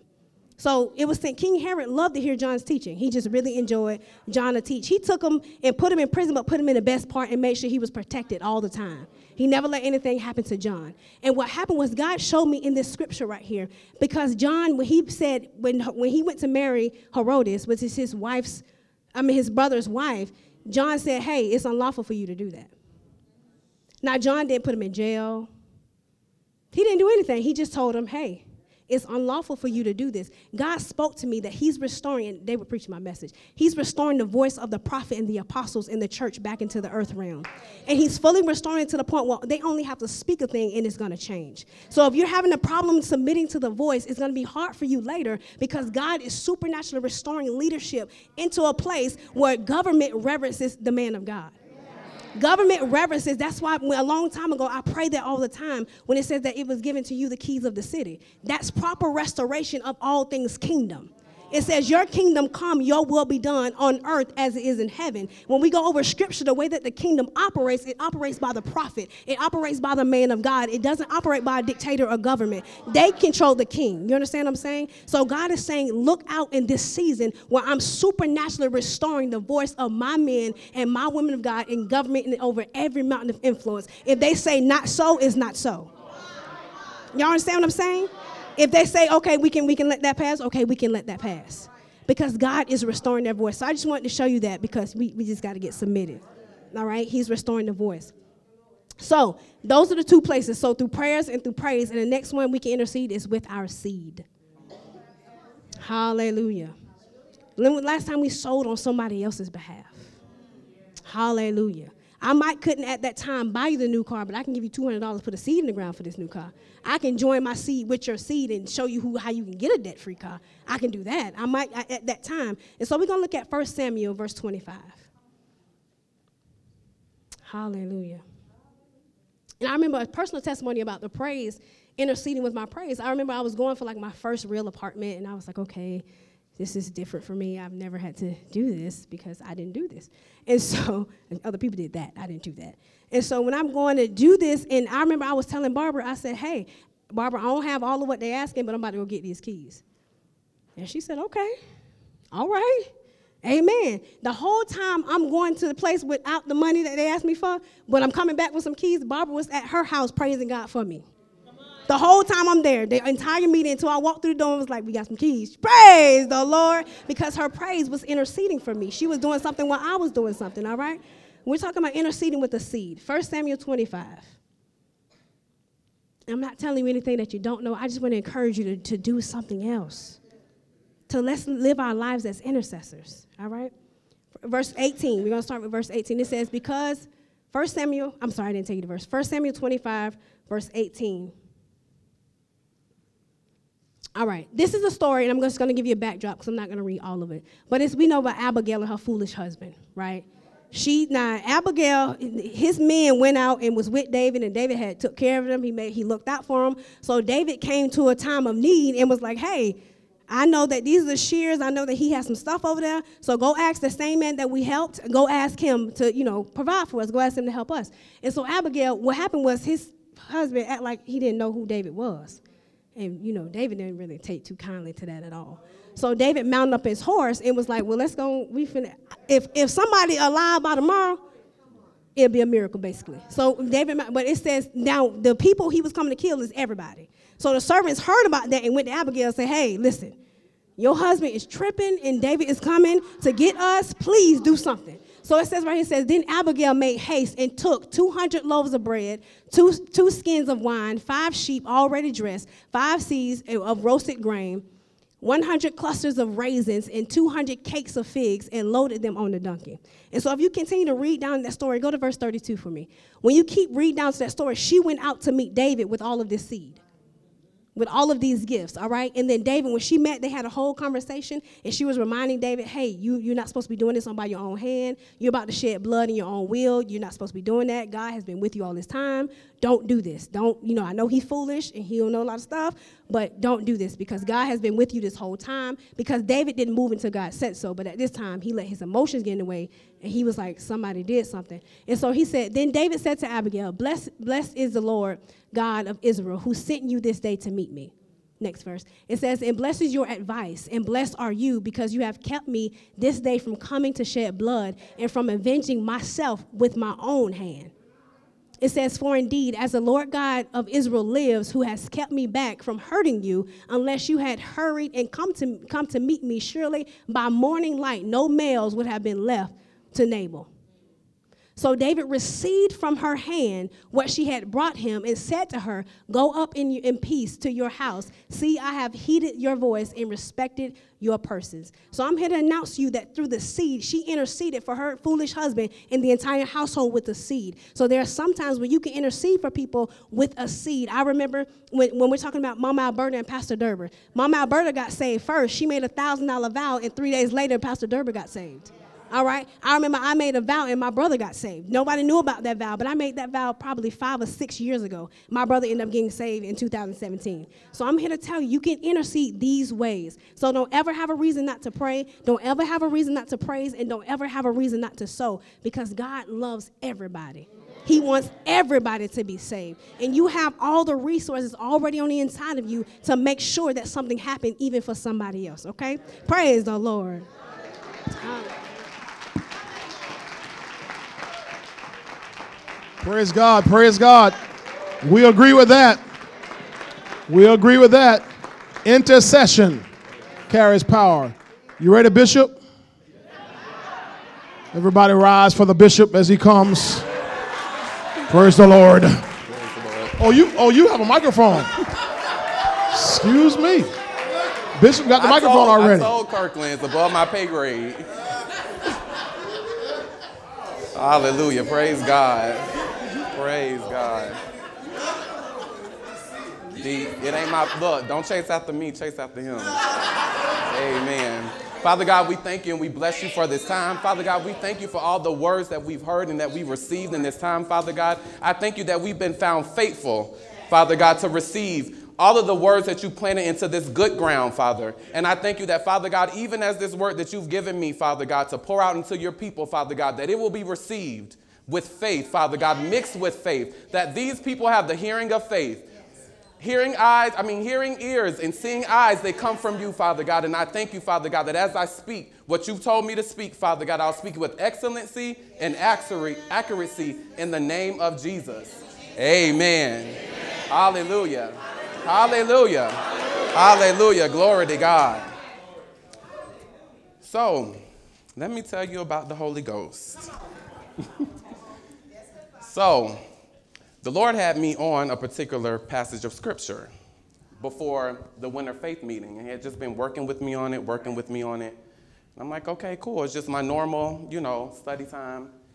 And um, then maybe about two weeks ago, the Holy Ghost told me, hey, well, the Lord told me, hey, you need to prepare a message. And I'm like, okay.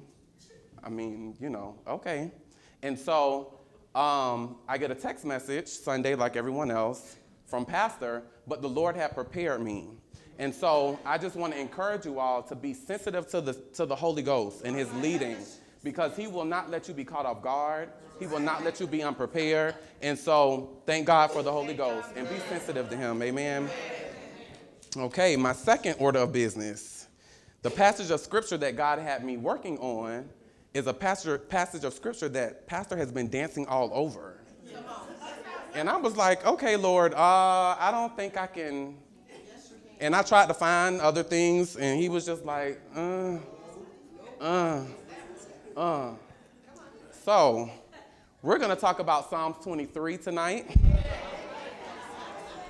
Psalm 23. We're just going to walk through this scripture because this scripture is, this passage of scripture is loaded.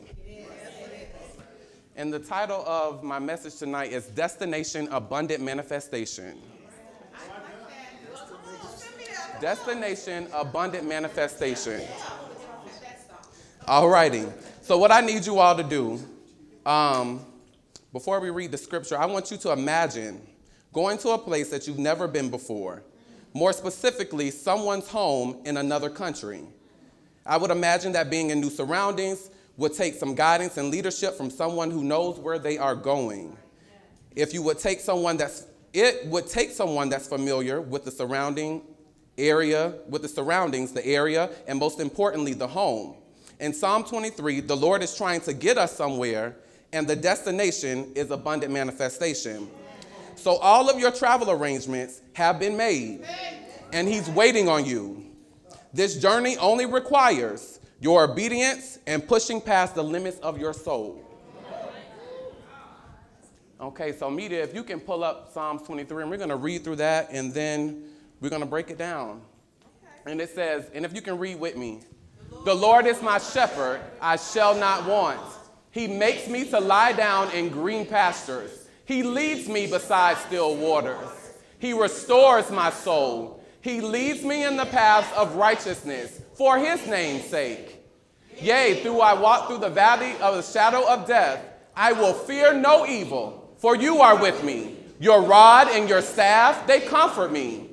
You prepare a table before me in the presence of my enemy. You anoint my head with oil. My cup runs over. Surely goodness and mercy shall follow me all the days of my life, and I will dwell in the house of the Lord forever. Hallelujah. So that's good news. That's good news. This scripture is, is packed full of prosperity. Amen. So we're going to look at, take a closer look at Psalms um, 23, verse 1, and we're going to look at it in the Amplified Classic Version. the Lord is my shepherd to feed, guide, and shield me. I shall not lack. So the Lord wants you free from lack so that you can focus on the kingdom agenda. Um, we get a clear picture here of what the Lord, of the, the Lord our shepherd and what he provides. Um, here we see where he says to feed. So food is representation of our daily provision, okay?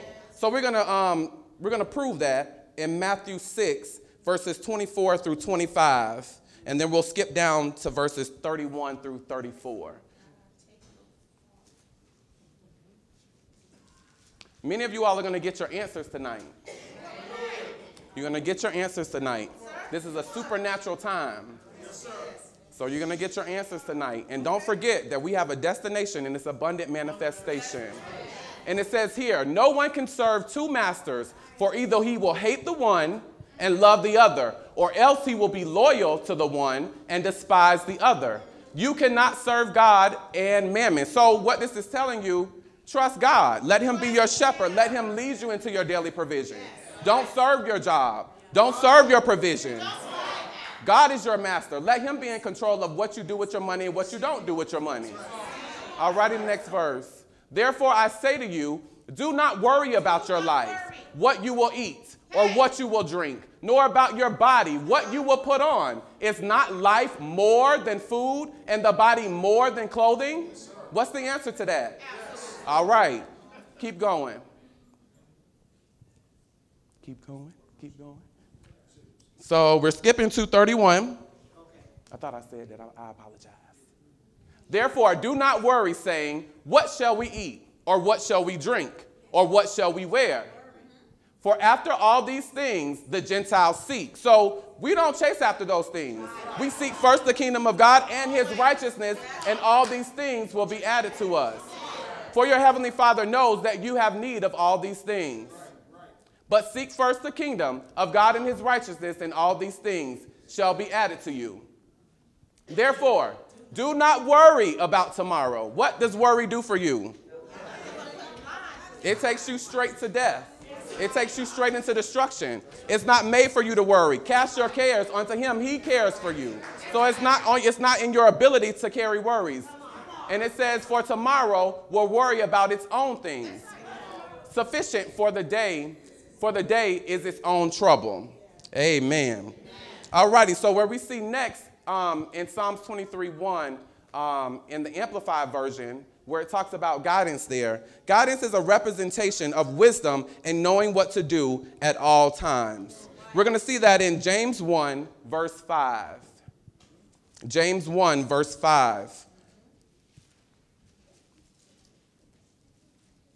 Y'all all right? Amen. James 1, verse 5. Okay. And it says, If any of you lacks wisdom, let him ask of God, who gives to all liberally and without reproach, it, and it will be given to him. So we have no we have no reason to say we don't have wisdom or know what to do about something. There's absolutely no reason why we don't know what to do in every situation. All righty, and we're gonna see in First John um, chapter 2, verse 20, um, another reason why we don't have to worry about that. Okay. So it says, But you have had the Holy Spirit poured out on you by Christ, so all, so all of you know the truth. So you know the truth. And so sometimes you have to you have to work with yourself. And don't allow yourself to feel like you're confused about anything.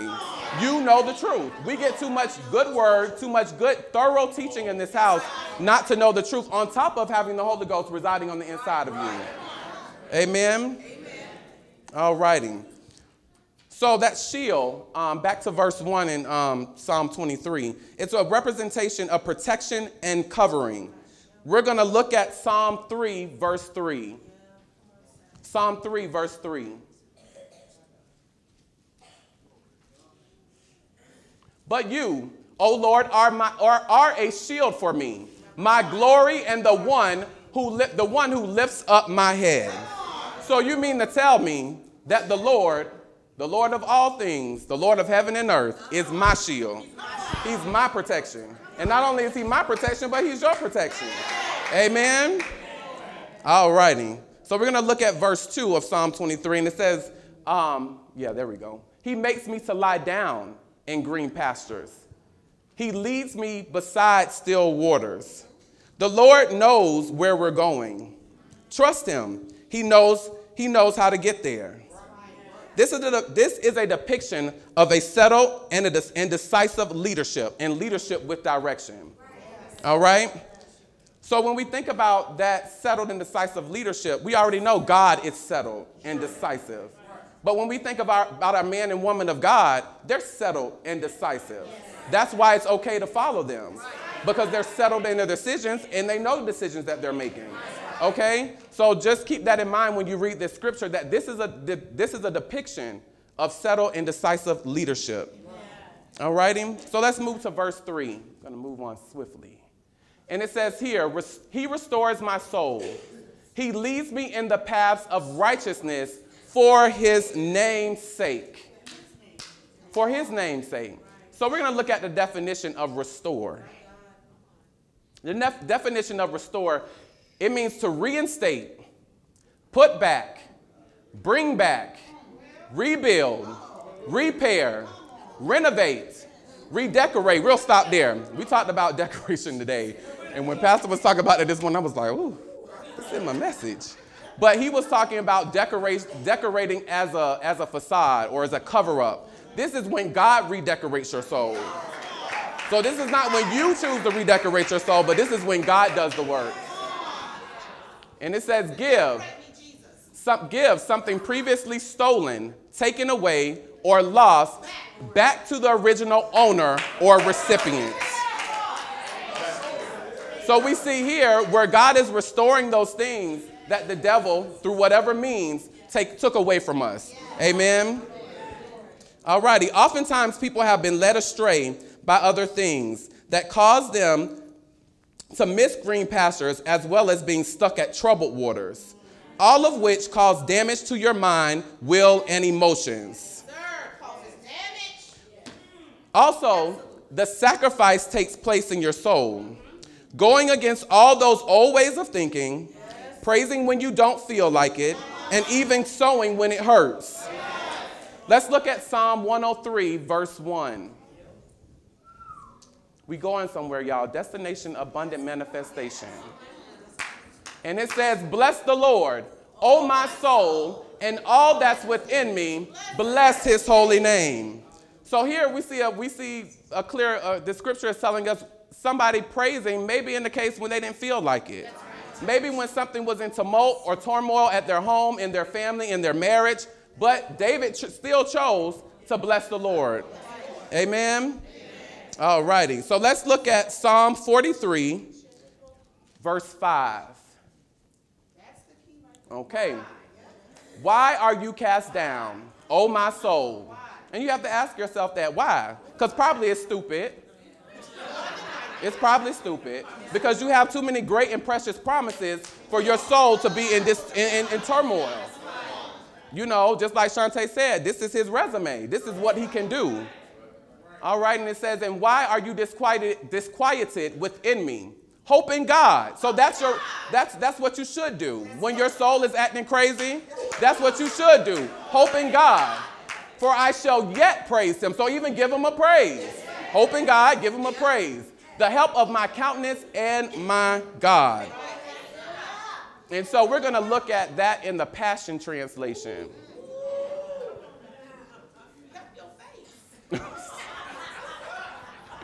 Hope, hopefully, they'll be helped by the time we get out of here. All righty, and it says, Then I will say to my soul, so you got to talk to yourself. You got to say something to yourself. Don't be discouraged. Don't be disturbed, for I fully expect my Savior, God, to break through. I fully expect my God to break through for me. Because he's who? The breaker. The God of what? Breakthroughs. Then I'll have plenty of reasons to praise him all over again. Yes, living before his face is my saving grace. Hallelujah. Your sacrifice and past experiences will help others later. And that coincides with what Elise was just telling us. Let's look at Isaiah chapter 53, verse 12. Therefore, I will divide him a portion with the great, and he shall divide the spoil with the strong. Because he poured out his soul unto death, and he was numbered with the transgressors, and he bore the sins of many and made intercession for the transgressors. Amen. Why does he want to restore your soul? For his name's sake, of course. First, we got to remember all souls are his. So let's take a look at Ezekiel chapter 18, verse 4. Behold, all souls are mine. The soul of the Father, as well as the soul of the Son, is mine. So the whole family. The whole family. I don't care how bad they acting up. The whole family, they all his souls. The soul who sins shall die. Okay? And then we're going to move on to um, 3 John chapter 1, verse 2.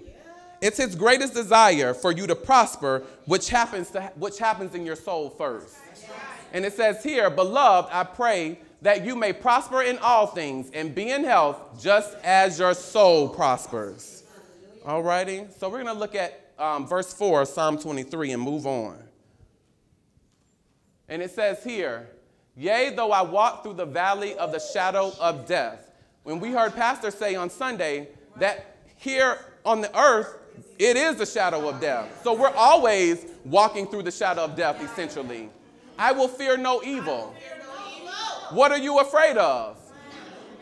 For you are with me. Your rod and your staff, they comfort me. All righty. So when we see here, I will fear no evil, when I see that, I think about hesitation. And hesita- hesitation will delay your manifestation. You always have to keep that in mind when you're moving out in faith. That anytime that, that you're prone to hesitation, that's the enemy working against your faith. Okay, so a, a synonym for, for hesitation is wavering. Let's look at James 1, verses 6 through 7.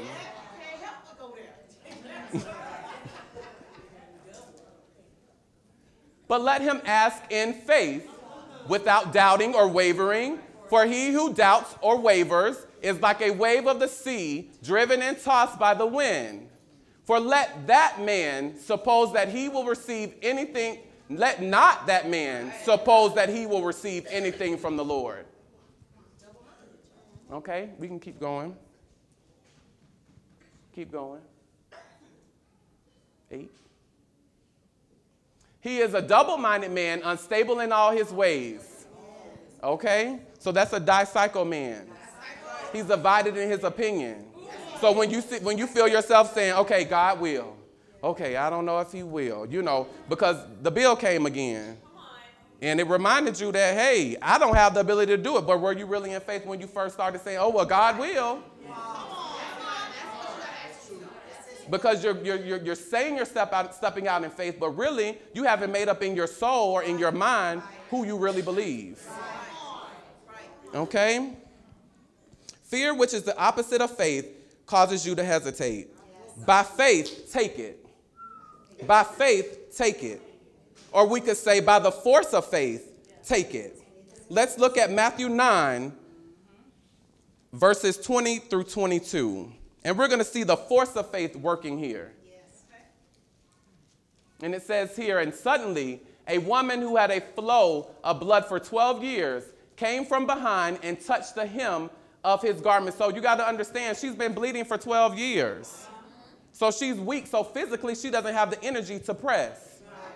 Through a multitude, through a crowd, she doesn't have the physical energy to do that. Not to mention that she's not even supposed to be there because of the issue that she has.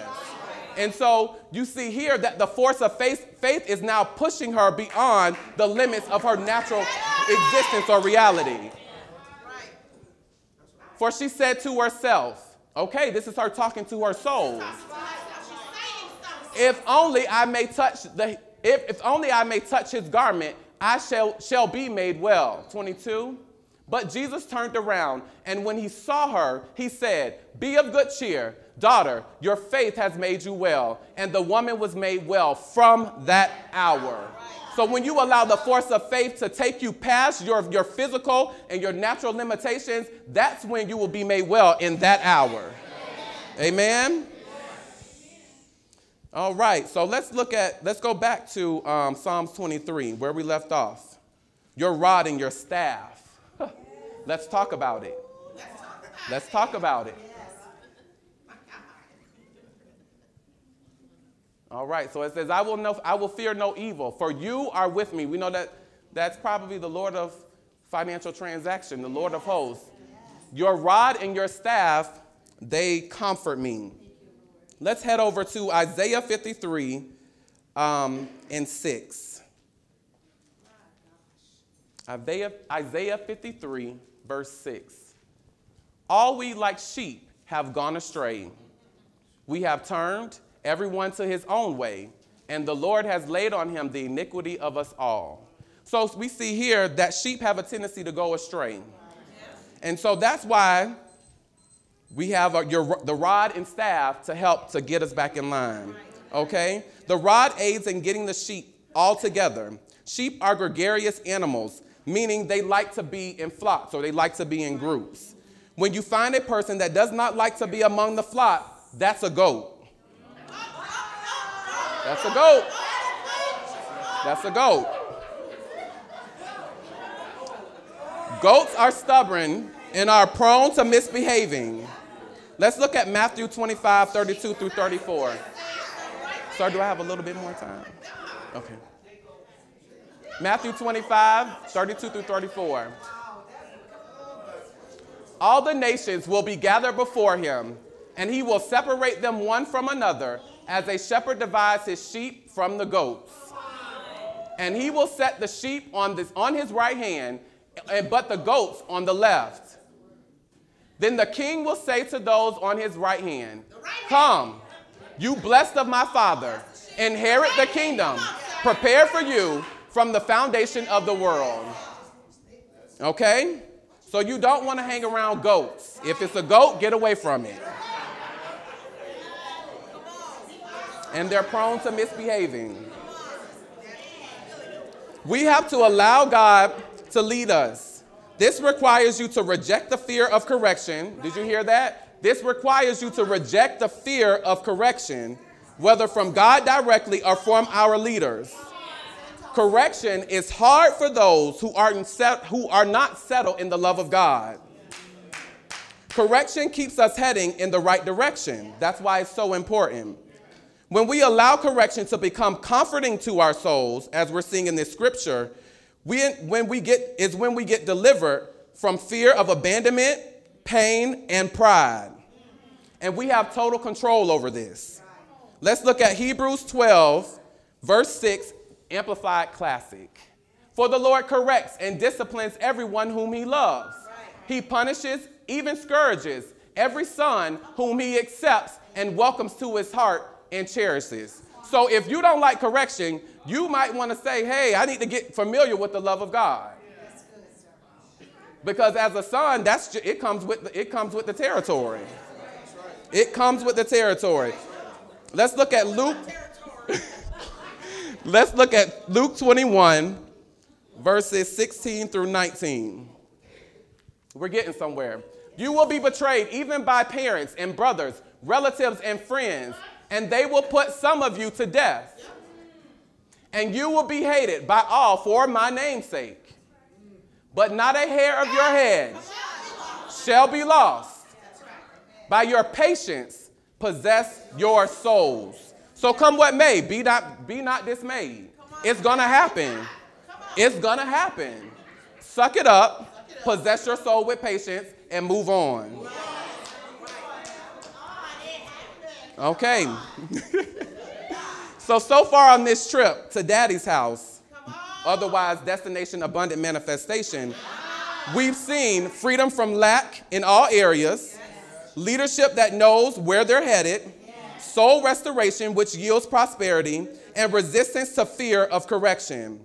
So let's look at the end of this scripture, and we're going to get into the good stuff here. Not that the rest of it wasn't good, but it's the part that might make you shout. So let's look at verses 5 and 6.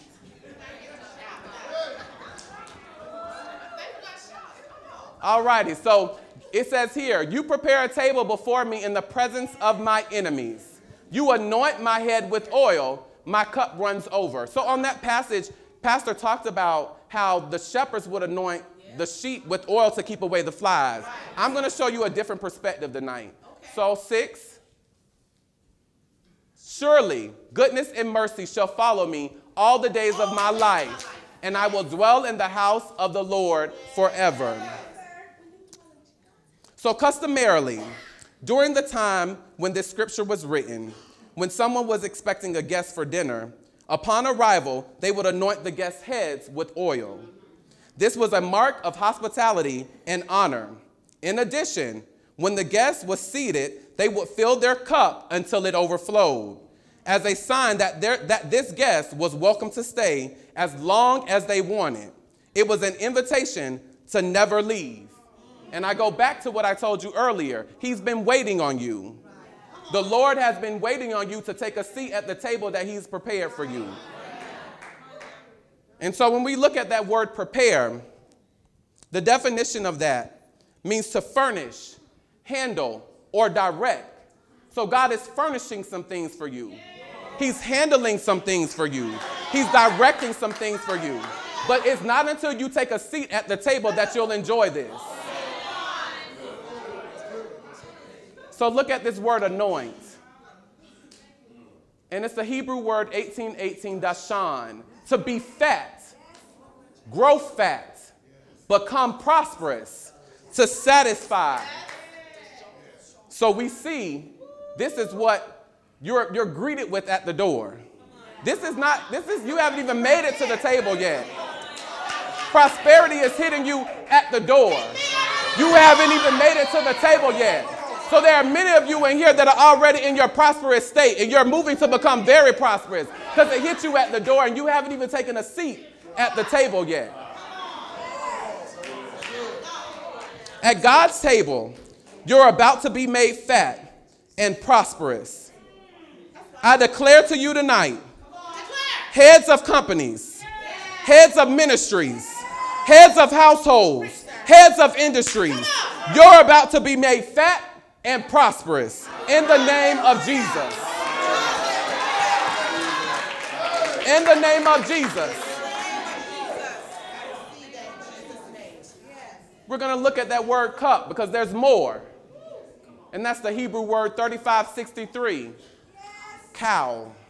Connected to 3599, kiss, bag, purse, bag for money so your wallet, your purse is a container for your prosperity and for your money. I dare you to look at your purse and tell your purse or your wallet, ooh, you're full and fat with money. Ooh, you're full and fat with money. Oh, you're full and fat with money. Oh, you're full and fat with money. You're full and fat with money. You're full and fat with money.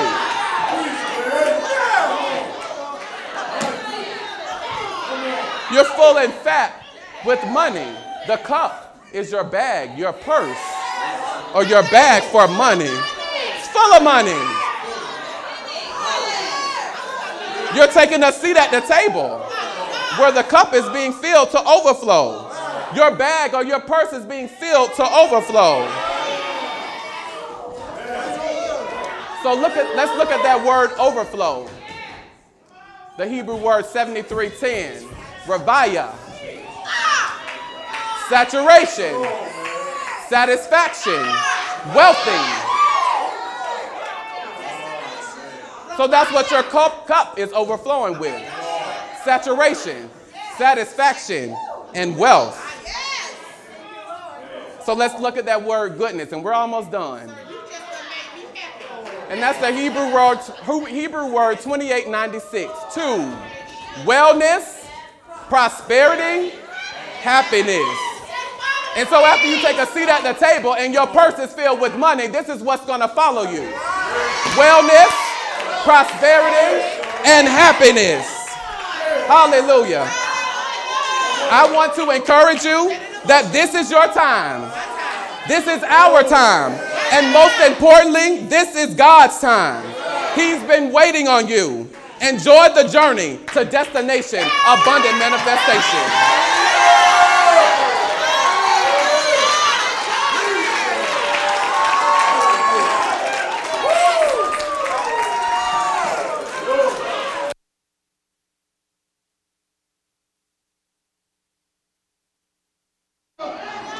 Praise the Lord. Destination, abundant manifestation. Goodness, that word tuv. It's wellness, prosperity, happiness. Now, did you look up mercy? It's, it's probably the Hebrew word uh, hesed. C H E S uh, S E D. Like mercy is a new every morning. Mercy. It means the same thing. That mercy isn't like we've been taught mercy. Well, just the Lord, he, he, ain't gonna let, he ain't gonna let the devil hit me upside the head. No, that mercy is an act of kindness, is an act of charity. It's a loving kindness of God. And he said, This is what's gonna follow you all the days of your life. Destination, abundant manifestation. Man, man, man. So, um, this is your year of abundant manifestation. Here's what's, what's, what the key is. Verse 1 The Lord is my shepherd. So, what the requirement is I, I said this to you on Sunday there's nobody in history who's followed God closely who did not eventually end up living in a, an abundant manifestation. It's, it's impossible. So if I if I see that there's lack, I got to find out where am I missing it? Because it's not him. If I'm ex- if he, we read that word goodness uh, about wellness, if there's lingering sickness in my body, it's not him. Because that's not where he's leading me. He's leading me in the wilderness, so I got to find out, oh Lord, what's what's up with me? And many times, uh, you know, the truth is most most Christians won't ever ask that question. Most Christians aren't even taught to ask that question. Most Christians are taught taught to say things like, "Well, you know, God will maybe one day, and you know, you never know how things gonna happen, and you know, the devil." No, sometimes it's you. Y'all don't have to clap. I ain't. You don't have to clap. He already they already preached, so I ain't gotta preach. Sometimes it's it's us. And that's what kind of ministry you're under when we're teaching like this. That sometimes we got to evaluate ourselves, Lord. What, what's what's my holdup? Because it's not you. No good thing will you withhold from those who walk uprightly. And so, um, but man, that's I, I did shout when you said I might want to shout. I, I shouted. I'll shout again. Hey! praise God. Praise God. Why don't y'all give all four of our speakers another big hand tonight? Come on, appreciate them. Come on, let them know you appreciate them. Their labor in the Word of God. Hallelujah. Thank you, Lord. Remain standing. We're going to be dismissed. Remain standing. Remain standing. We enjoyed it from the beginning to the end. All through the middle was good. Really, really good. So we, we uh, uh, appreciate um, the word. I know you were blessed. I was blessed. I was blessed to hear the word of God. Amen. March gladness. Fear not, be glad and rejoice, for the Lord will do great things. Amen. All right, well, let's look forward to come back on Sunday. We'll keep on going with whatever the Lord's saying to us, and and uh, I think you can go home. By the time you get home tonight, that's this whole service will be on YouTube, and uh, you can go back over and listen to these messages again and review and, and meditate. You got to meditate to get it deep in your heart. I talked talked this morning about laying it on thick. Laying it on thick. You got to you got to do that. Amen. Don't just don't just let the word be decoration in your life. I was mulching at my house the other day, and the guy at Home Depot told me he said if you want to if you just want to decorate with mulch, you just got to put a little bit. He said, but if you want to do what it's supposed to do, you got to put a lot on there. And I just got a revelation out of that. You know I did, dude. A lot of Christians just just trying to decorate their lives with the word. Church is just decoration. The word and God is just decoration. But if you want to really, really let it do what it's supposed to do, you got to lay it on thick and heavy. Get as much word as you can. Come to church as often as you can. Be around saints of God as much as you can. Meditate the word as much as you can. Praise God as much as you can. Intercede in every way as much as do all these things as much as you can. Lay it on heavy, and then it'll do what it's supposed to do in your life. Amen. Grab hands with somebody next to you. Let's get ready to go. Hallelujah. We didn't give an announcements, but uh, there's one more uh, ground school class this coming Sunday, right? So this coming Sunday, those who, who are in ground school will finish up this Sunday morning at uh, 8.50 a.m., and then we'll have our graduation uh, service uh, soon after that. And then uh, remember, we're in our, our uh, giving campaign for our roof, and uh, we crossed the $6,000 mark here a couple days ago on that, 60, 6110, so praise the Lord. Still got a ways to go, but we're not at zero. Amen. So continue to give thousand dollars. Ask God for it. Ask God. I'm God for a thousand. He only gave me ten. Well, put the ten in there. You got to wait for the whole thousand to show up. Be diligent. My wife and I, we we uh we set an, uh, an agreement early this year, beginning of this year.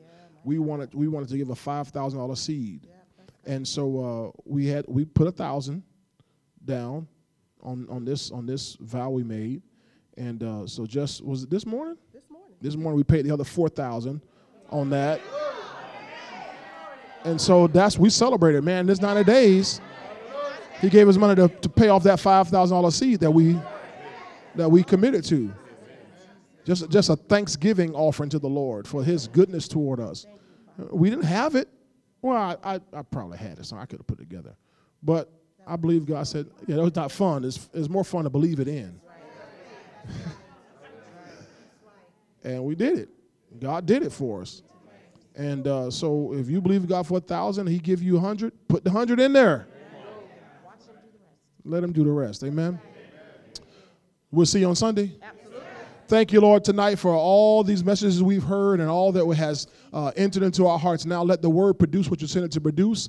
Thank you that your word shall prosper, and Lord, and that, what, that, that to which you sent it, it shall co- accomplish that which you please in our lives. Thank you that, God, we're not wayside ground. We're not stony ground. We're not thorny ground, God. We're good ground, and the word will produce not just 30, not just 60, but it will produce a hundredfold return in our lives. So let it be unto us. Bless each speaker, replenish and pour back into them of all that they've given, Lord, in sharing the word with us. Now go with us from this place. Let the blessing be upon us. Continue to keep us, supernaturally increase us more and more. Thank you that, that God, these next 45 days, these last 45 days, will be better than the first 45 days. Thank you for everyone, Lord, who's already had a testimony. God, give them another testimony, Lord.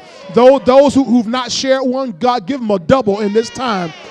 In the name of Jesus Christ, let financial miracles happen in our lives every day. We'll continue to walk in your blessings, we pray in Jesus' name. So be it. Amen. All right, enjoy all his goodness and mercy all the days of your life. Amen. See you on Sunday morning.